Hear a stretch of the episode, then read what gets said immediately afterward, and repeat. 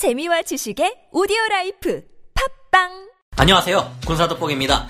지난 시간 F-22 퇴역 영상에서 거론되었던 미국의 가상전 시뮬레이션인 일명 워게임에서 있었던 충격적인 결과에 대한 진실이 무엇일까 생각해 보려 합니다. 충격적이게도 대만을 지키려 하는 미국과 이에 맞서는 대륙의 군사적 충돌 상황을 가정한 2018년과 2019년 워게임에서 미군이 패배한다는 결과가 나왔다고 했었죠. 작년 5월 13일 미 워싱턴 포스트의 외교 안보 칼럼니스트인 데이브 이그네시어스는 지난 10년간 대륙을 겨냥한 워게임에서 미국은 거의 완벽하게 매번 졌다라고 밝히기까지 했는데요.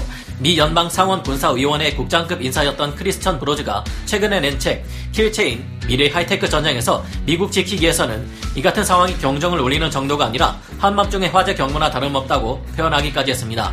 이제라도 시대에 맞지 않는 군사 플랫폼이 아니라 미래 전쟁에 대비해 저렴한 자율형 무인 플랫폼들을 구축해야 한다는 이들의 말처럼 실제 미군의 변화도 그런 방향으로 일어나고 있다는 점을 생각하면 어딘가 불안해지는데요. 정말로 현재 가용할 수 있는 미군의 전력으로는 대륙과의 군사적 충돌에서 이기기 어려운 것일까요? 지금부터 알아보겠습니다.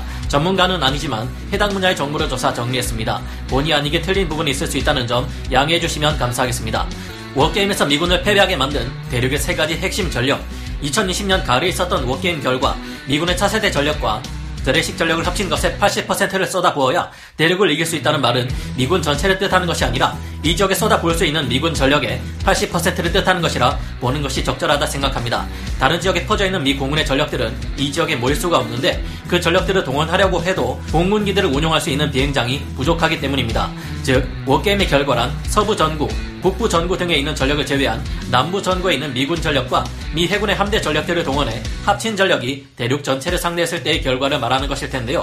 하지만 그렇다고 해도 세계 최강의 7함대가 포함되어 있는 미 해군 함대가 오는데 패배한다는 것을 쉽게 납득하기 어려운데 워게임 결과는 정말 사실일까요? 더욱 위험해진 대륙의 지대함 탄도미사일 둥펑 21D 워게임에서 미군 전력에 가장 위협이 된다고 여겨지는 대륙의 핵심 전력은 세 가지 정도로 분류됩니다. 첫 번째가 사거리 4,000km 이르는 중거리 탄도미사일 IRBM인 둥펑 26B와 사거리 1,800km의 항모 킬러로 불리는 둥펑 21D 지대함 탄도미사일이고요. 둘째는 H6K, H6N 등의 폭격기들입니다.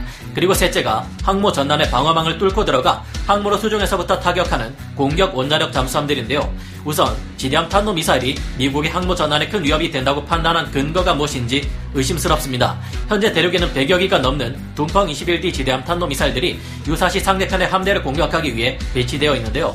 둥펑 21D는 고체 연료를 사용하고 이동식 발사대를 적용해 사전에 발사 징후를 파악하기가 어렵습니다. 게다가 미군의 전자전 능력에 대응하기 위해 우주 공간에서 다탄두 재진입 탄두 REV로 분리되어 여러 개의 탄두가 마하 6 이상의 빠른 속도로 항모에 돌진합니다. 이 때문에 항모를 포위하는 이지스함들이 이를 막아낼 수 있을지 우려된다는 말이 많은데요. 하지만 이 같은 탄도 미사일로 고정되어 있는 목표가 아닌 시속 60km 이상으로 움직이고 있는 항모를 맞추는 것은 현실적으로 미국이나 러시아조차도 어려운 일이라고 하는데요. 때문에 일부 군사 전문가들은 둥펑 21D에 적용된 2류급의 군사과학기술 수준으로는 미 해군 항모를 맞출 수 없다고 주장합니다. 하지만 지난해인 2020년 8월 26일에 발사된 둥펑 21D는 고정 표적이 아닌 남중국해 서사군도에 있던 이동 해상 표적을 맞춘 것으로 드러나 위협이 되고 있습니다. 최근에는 둥펑 21D를 지원하는 해양 군사 위성 감시 체계 또한 더욱 업그레이드 되었다고 하는데요. 작년 글로벌 시큐리티 연구소가 밝힌 바에 따르면 대륙부는 젠빙 군사위성 689 혹은 야오간 군사위성 2478에 의해 3단계 해상 표적 감시 체계를 구축해 더욱 정교해졌다고 합니다. 2013년부터 전자정보 ELINT 수집 장비와 합성 구경 레이더 SAR 및 열상 망원경에 세 가지 해상 표적 감시 수단을 탑재한 결과 해상에서 20노트 속도로 움직이며 하루에 약 400마일에서 500마일 거리를 이동하는 표적을 탐지할 수 있게 되었다고 하는데요. 위성 감시 체계 외에도 둥펑 21D는 타입 055형 구축함에 탑재된 일시밴드 이중 밴드 대함 탐지 레이더, Y9 해상 정찰기, 무인기 등이 제1 도련 밖에 전개된 미 해군 항모 타격단을 추적한 표적 정보를 독자용 skywave 네트워크 체계를 통해 받을 수 있다고 합니다. 미군은 이를 막기 위해 NIFC-CA라 불리는 해군 대공전 통합 화력 제어 시스템을 구사하고 전자전 능력을 통해 둥펑 21D를 무력화할 계획을 가지고 있습니다. 하지만 점차 더 정밀해지고 어느 것이 진짜인지 구별하기 어려운 다탄두 REV에다 전자전 대응 시스템까지 갖추고 있는 둥펑 21D를 확실히 막을 수 있을지 장담할 수 없다고 하는데요.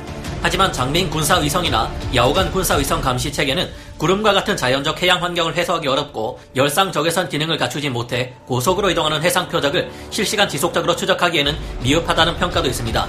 하지만 어쨌거나 둥펑 21D의 정확도가 점점 올라간다는 것은 사실이며 항공모함이라는 거대한 단일 표적을 향해 수백 개의 지대함 탄도미사일이 날아온다면 어떻게든 맞출 확률이 올라가니 미 해군에게 껄끄러운 것은 사실인데요. 그래서 미군에서는 이전에 없던 새로운 차원의 대응을 내놓고 있습니다. 바로 CCS 블록 10.2라 불리는 이것인데요. 이것은 미 우주군이 2020년 3월부터 작전 운용에 들어간 대통신 체계입니다. 대륙의 군사 위성 체계가 촘촘해졌다면 그걸 무용지물로 만드는 것이죠. CCS 블록 10.2는 적의 위성 통신에 전자전 공격을 가해 적의 항법, 정보, 통신 위성을 무력화시킵니다. 즉 상대편의 대함 탄도미사일이 표적을 획득하지 못하게 하고 미사일의 유도 자체를 불가능하게 만드는 무서운 무기 체계인데요. 미국의 군사 위성들은 전용 M코드 주파수가 있는데 주파수 도약을 통해 계속 주파수를 변형시키기에 적들이 미국의 위성들을 제밍하는 것이 어렵습니다. 반면 그에 비해 군사 위성의 숫자도 작고 기술 또한 단순한 대륙의 군사 위성들은 미국의 우주 전자전 공격에 취약한 상태인데요. 참고로 저 북쪽 동네에서도 2013년 우리 한국의 인천공항 지역에서 GPS 정보를 제밍한 적이 있었죠. 북쪽 동네도 하는 걸 미국이 못할 리가 없습니다. CCS 블록 10.2가 대륙의 여러 위성들의 우주 전자전 공격을 가할 경우 둥펑 21D는 미 해군의 항모를 발견하지도 못하고 엉뚱한 곳으로 날아가 버리게 될 가능성이 크다고 합니다.